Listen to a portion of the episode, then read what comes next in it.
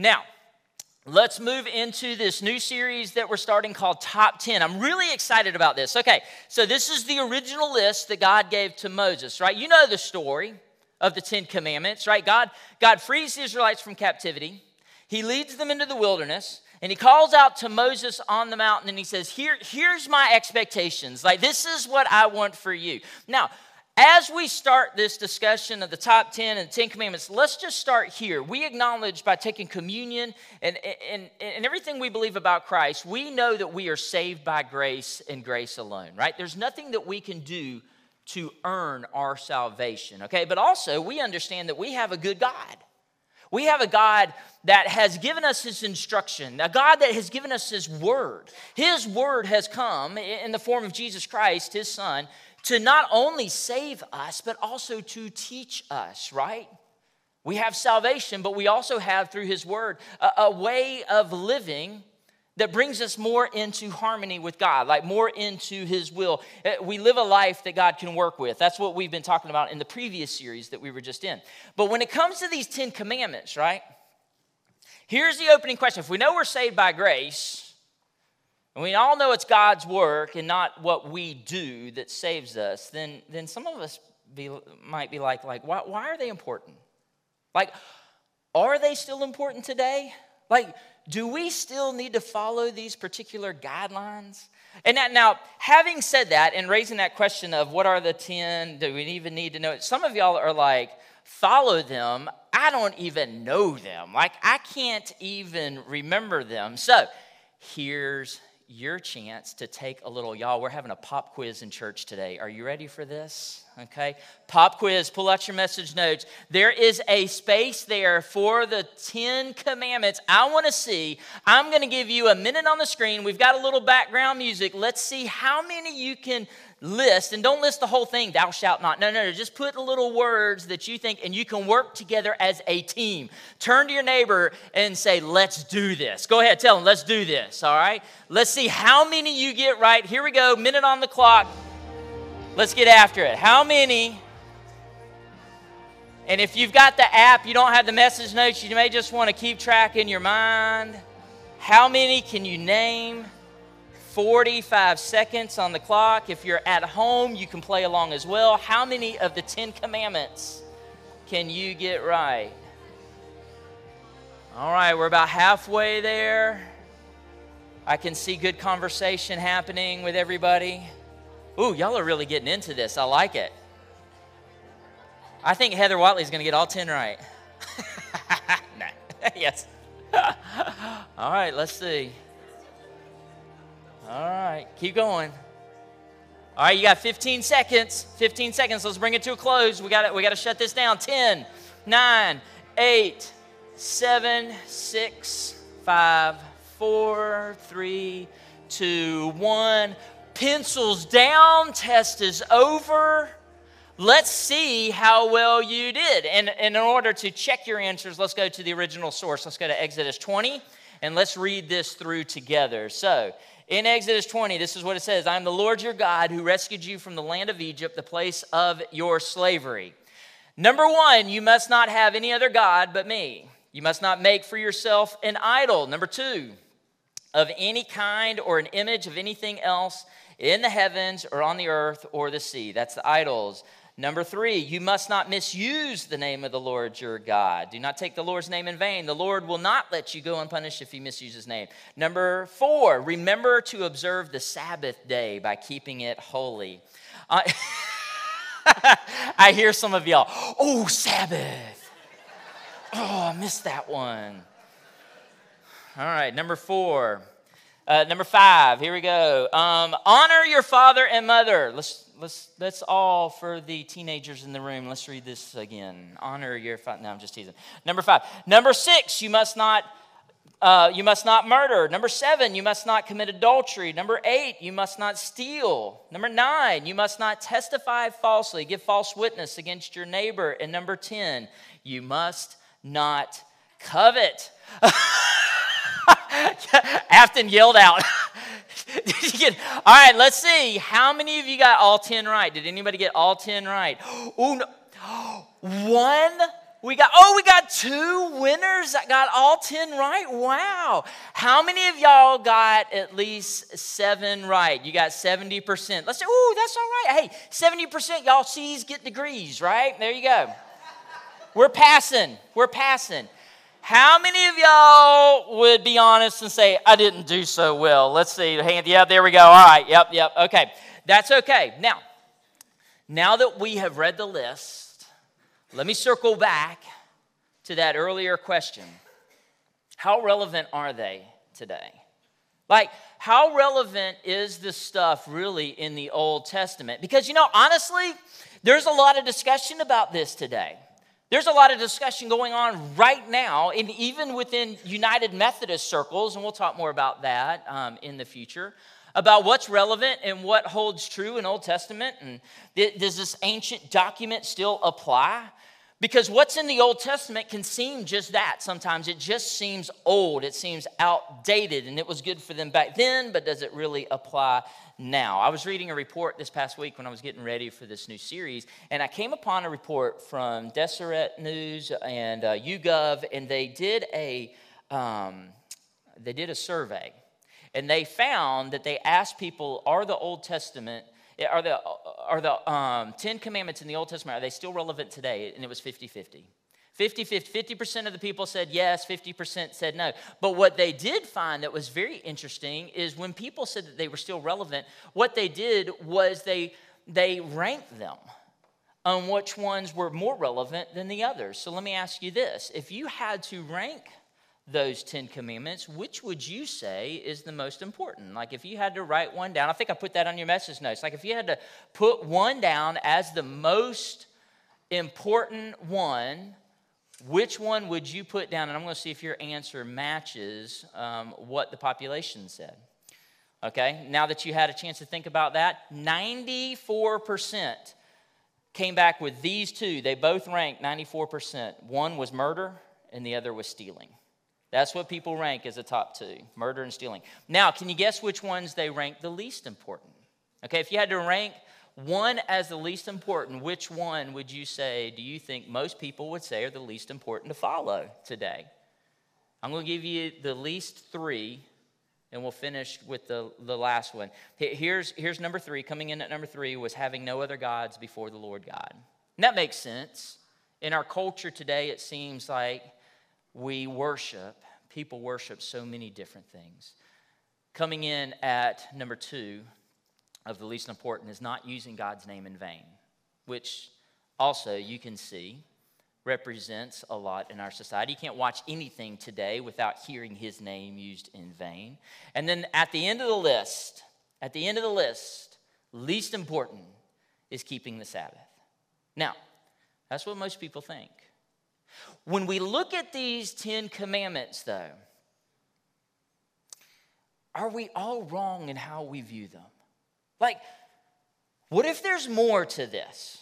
Like, what if there's something deeper here for us to know? What if these aren't just a bunch of rules and regulations, but actually what they're doing is they're kind of opening us up to a better way of living? And if that's the case, and these are here to help guide us into a better way of life with God, then why don't we care more about them? Why don't we know them? You see, the biggest problem I think people have with the Ten Commandments is that when they hear them, they, they hear a bunch of rules.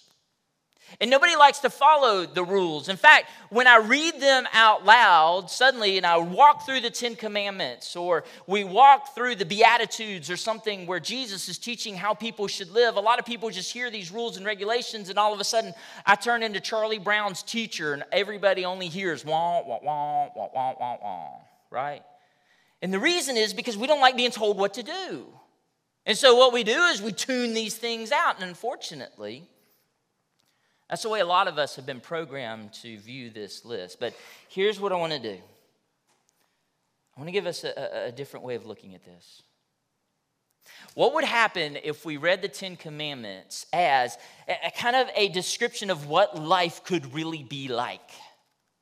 Right? What if we looked at this list and how we live in the world today? As this being something that would allow life to be so much better. I mean, think about this for a minute. The first commandment, let's go back to the beginning. The, the first commandment is all about choosing God.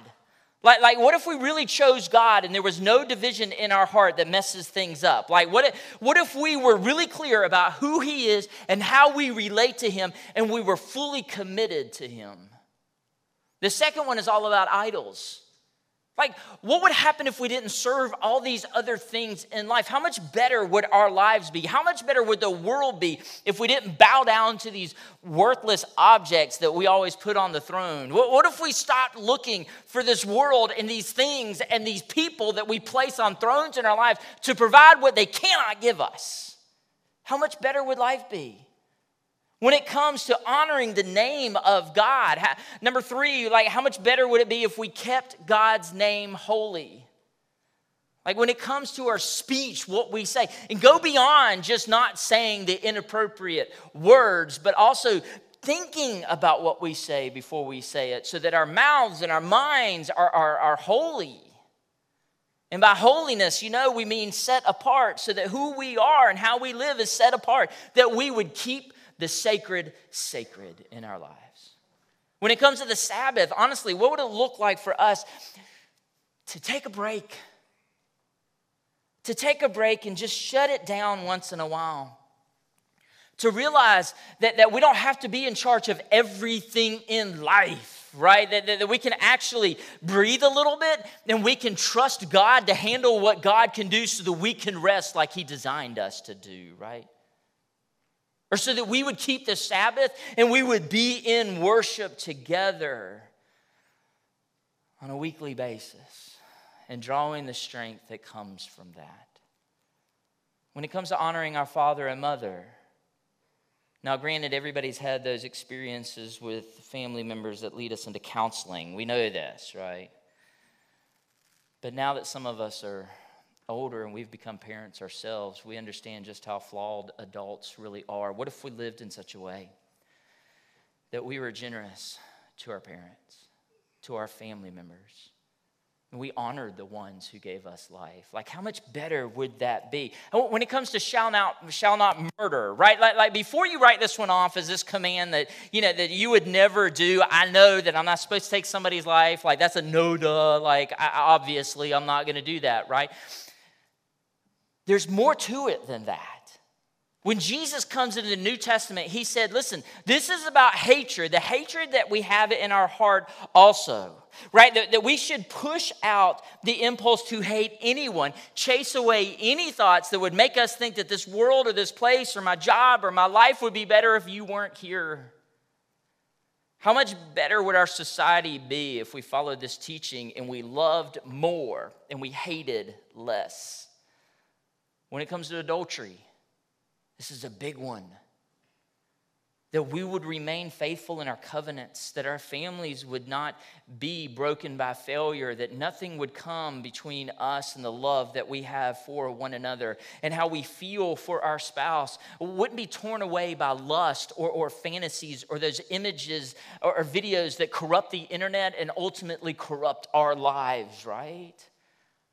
Think of how much better families would be stealing.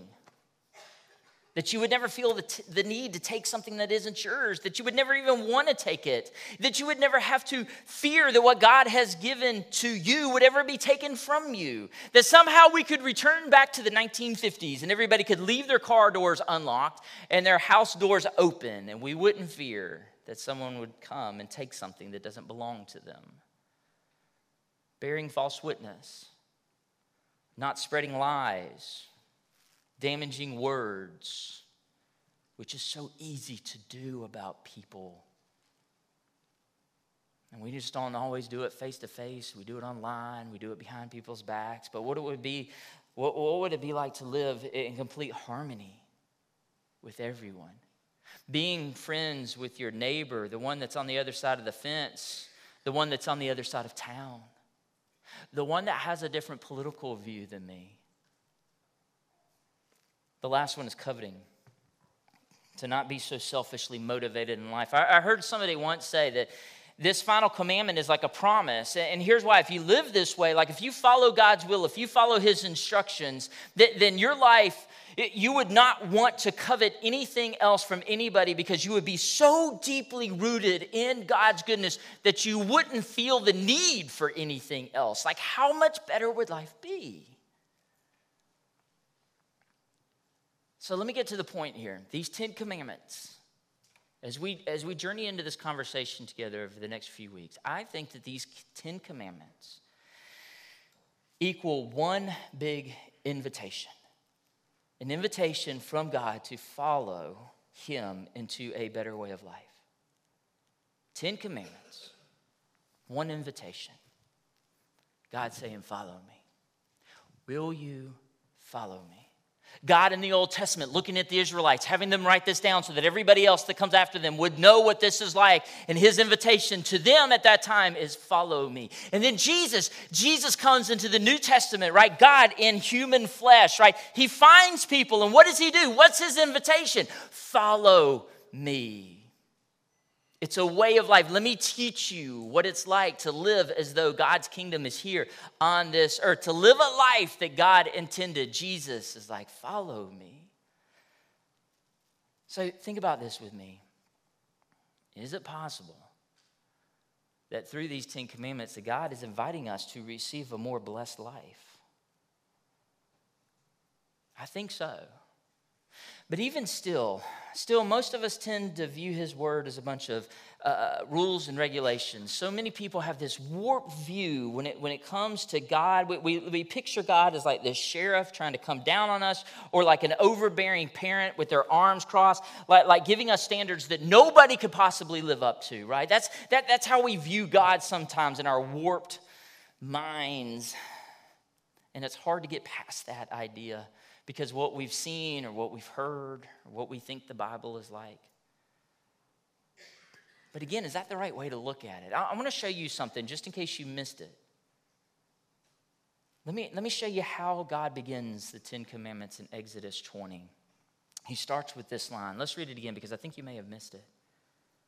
He says, I am the Lord your God who rescued you from the land of Egypt, the place of your slavery.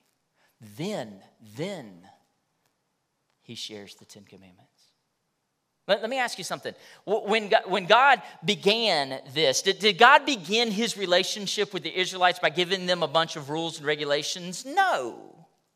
Like, does he begin by, by looking at the Israelites and saying, This is what you do and how you do it and when to do it, and you better follow me or else? No, that's not how it begins. It doesn't begin as though God is giving them some type of like unreasonable measure that they have to live up to.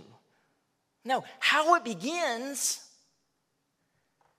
is a God who rescued them, a God who came after them, a God who started a covenant with, with Abraham. Before Abraham had done anything.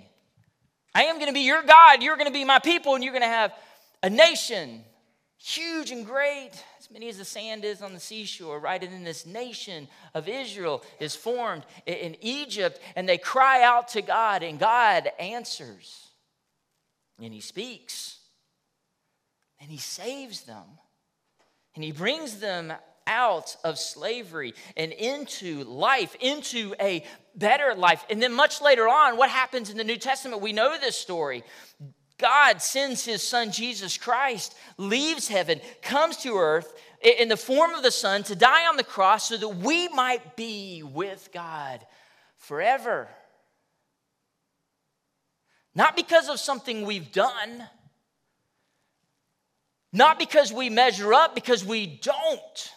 We are steeped in sin, Scripture says. There is nothing we can do that can earn our salvation. And yet, we serve a God that loves us. We serve a God of grace. We serve a God that comes to us.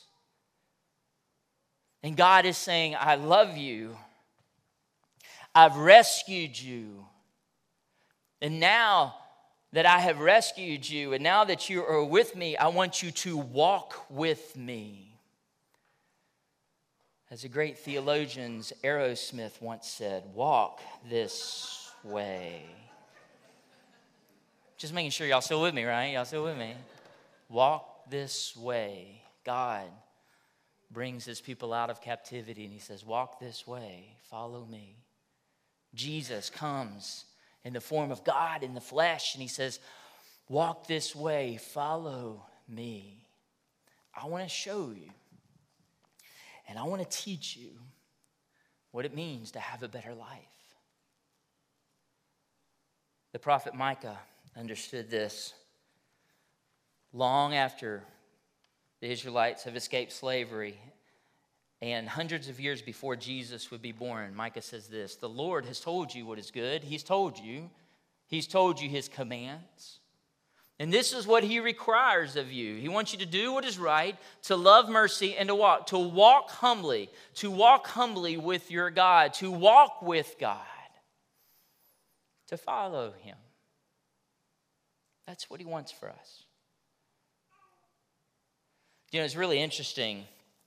When you break down the Ten Commandments, scholars say that this is a covenant that God is establishing with his people. It's a type of covenant. It's a type of promise. It's the, the, the, way that the Ten Commandments are written. It's like it's written in the form of a contract. It's, it's written, when you read Exodus 20, and go back and read it later on this afternoon, you'll see that it's different. Like it's laid out differently. It flows differently than everything else. And it sticks out. It's noticeable. It's kind of like if I were to just to stand up here and read poetry in front of you right now, you would know that it's poetic in nature. If I said, roses are red, violets are blue, sugar is sweet, and so are you right? Or when I was a five year old little boy, I would say, Roses are red, violets are blue, you look like a donkey and you smell like one too. Which was funny when you were five years old. And even funny when you're 45 years old, if I can be honest. But if I stood up here and I said, roses are red, violets are blue, you would know a poem is coming, right? If I were to stand up here and read someone's mail, you would know it. That'd be weird, but you would know what was coming and the way it was written. If I were to stand up here and read somebody's resume, you would know what it was and how it was written. So, same thing applies here. When you go home and you read Exodus 20 and you see the Ten Commandments, you'll see that it's written differently. It's written like a suzerain vassal treaty. Everybody's like, what is that? Let me explain that a suzerain vassal treaty. Suzerains were the kings, okay? It's, basically between a king and a servant. There's a treaty that's laid out, okay? Uh, the, the, the suzerains were the kings, the vassals were, were the servants, uh, lowly landowners, right? So the vassals, the servants, may come to the king. They may have a small plot of land and they want help from the king. So they enter into an agreement with the king. And it could be for many reasons, but most commonly is because the little guy wanted protection that the king offers, right? But the king gets something out of it too. The king gets their land. He gets their land to use for his herds to be able to graze, and so they form this treaty together. It could also be that the king wants to use that servant's land like as a buffer region between another king that maybe he's upset with. So it'd be kind of like this if, like, Mississippi was upset with the state of Georgia, and I don't know why, but just go with me. If they were upset, and then, you know, Alabama and Georgia formed this alliance so that Alabama would be a buffer region. If Mississippi tries anything, Alabama's going to let us know. And if you see that I'm using this example as Alabama being the servant and Georgia being the king, then you're following me, you're tracking. We're on the side. I can't get through anything without hearing a roll tide when I do that. but back to the point there's an alliance here between a king and a servant. So if Exodus 20 kind of follows this kind of treaty, this outline, we understand that God plays the role of the king, right? The Israelites are the servants. And we understand what the Israelites get out of it. They get out of it. They get out of it God's blessing, His provision, His guidance, His protection. But what does God get out of it? Like, what can God possibly receive from the Israelites? What can God possibly receive from us? God doesn't need anything from us. And the only answer to that is that God receives someone to love, someone to bless. You know, the, the way I think about this is like a parent with their child. You know, when you were pregnant, and you were wanting to have children, like what did you really expect that you were going to get out of this child, right? I mean, think about it for a minute. Like, what's the benefit? And I'll bring this up again because we have so many young families here at the Ridge. We have so many babies being born. I love this. I love that y'all are so committed to growing this church. I love it. Some church, you know, y'all like, forget inviting new members. We're just going to make our own. And I like that. I like that. I like that. That's good. But when you had a kid, like, like what did you plan to get out of it? And the reason I say this is because before we had kids, I want y'all to know Shannon and I were cool. Like we were, I know. You're looking at me and you're probably like, I can believe that about Shannon, but not so much you. But, but listen, we were we were cool. Like like we did things. Like we stayed up late. Like we would watch Saturday Night Live live. and not taped on a VCR the next day. Y'all remember VCRs, right? Back in the day, right? Oh, we drove cool cars. Like Shannon had an older Corvette that was so cool. And, then later on, we got this little Honda Civic Coupe that was a stick shift. It was the same kind that they used in Fast and Furious. It was so, it was, it was so cool, right? And then we had kids. And everything changed. And if we were up past 9:30 at night, it was like we got hit with a tranquilizer dart. And it was like, we never slept again, and we never dressed cool again. We dressed comfortable, and we traded in cool cars for minivans. And we're like, what did we expect would happen actually, right? Babies, they're expensive, and they poop, and they cry, and they keep us up. And they do it again. then they do this. This is my little nephew, Owen, here. And Owen is going to score his goal. And then as soon as he does, he runs over to dad and he shows him how many goals he scored today. And then he gives his dad a big hug. I love it. Then they go and do that. And they love us. And that's everything. That's everything. Like, that's enough right there. To have them love us, that we love them. God comes to the Israelites and He comes to them and He rescues them and He leads them out and He loves them. And He begins to make them into a great nation just like He promised He would. And He tells them, Listen, you are my children. I am your God. Like, what kind of God do we serve that actually allows us to say that He is our God? Like, He is our Father. We are His children. And yet, that's what He wants. That's why He does any of this. That's why he established his covenant with Abraham so long ago. That's why he sent his son Jesus Christ to this earth to die for your sin, is because he loves you. Just like a baby that's been born, they can't do anything for their parents. But yet, that parent loves them. This is the love that God has for us. So basically, what I wanted to do is I wanted to set this series up before we dive into these commandments. And for the next few weeks, what we're going to do is we're going to look at a few of them each Sunday. And I want us to have a deeper understanding of why it's so important that we understand these. Why, why the Old Testament, why the Old Covenant, why the Ten Commandments are still relevant today. Because, because if we believe, if we believe that God is real, and if we believe that He loves us, if we believe that he sent his son to die for us, if we believe that he wants a better life for us, then we should follow him. Let me ask you that question today. And as we move into this series, what does it mean for you to follow God? Are you following? Can you really say you're following after him? Let's pray together. God, I thank you for this time. And God, I pray that your Holy Spirit would just do a work in our lives, that you would draw us closer to your presence. God, maybe there are some here today that might admit that they aren't really following. And God, I know we, we may not even know all the Ten Commandments, but God, we know. We know when we're not doing what we should. We know when our lives aren't in harmony with what you would want.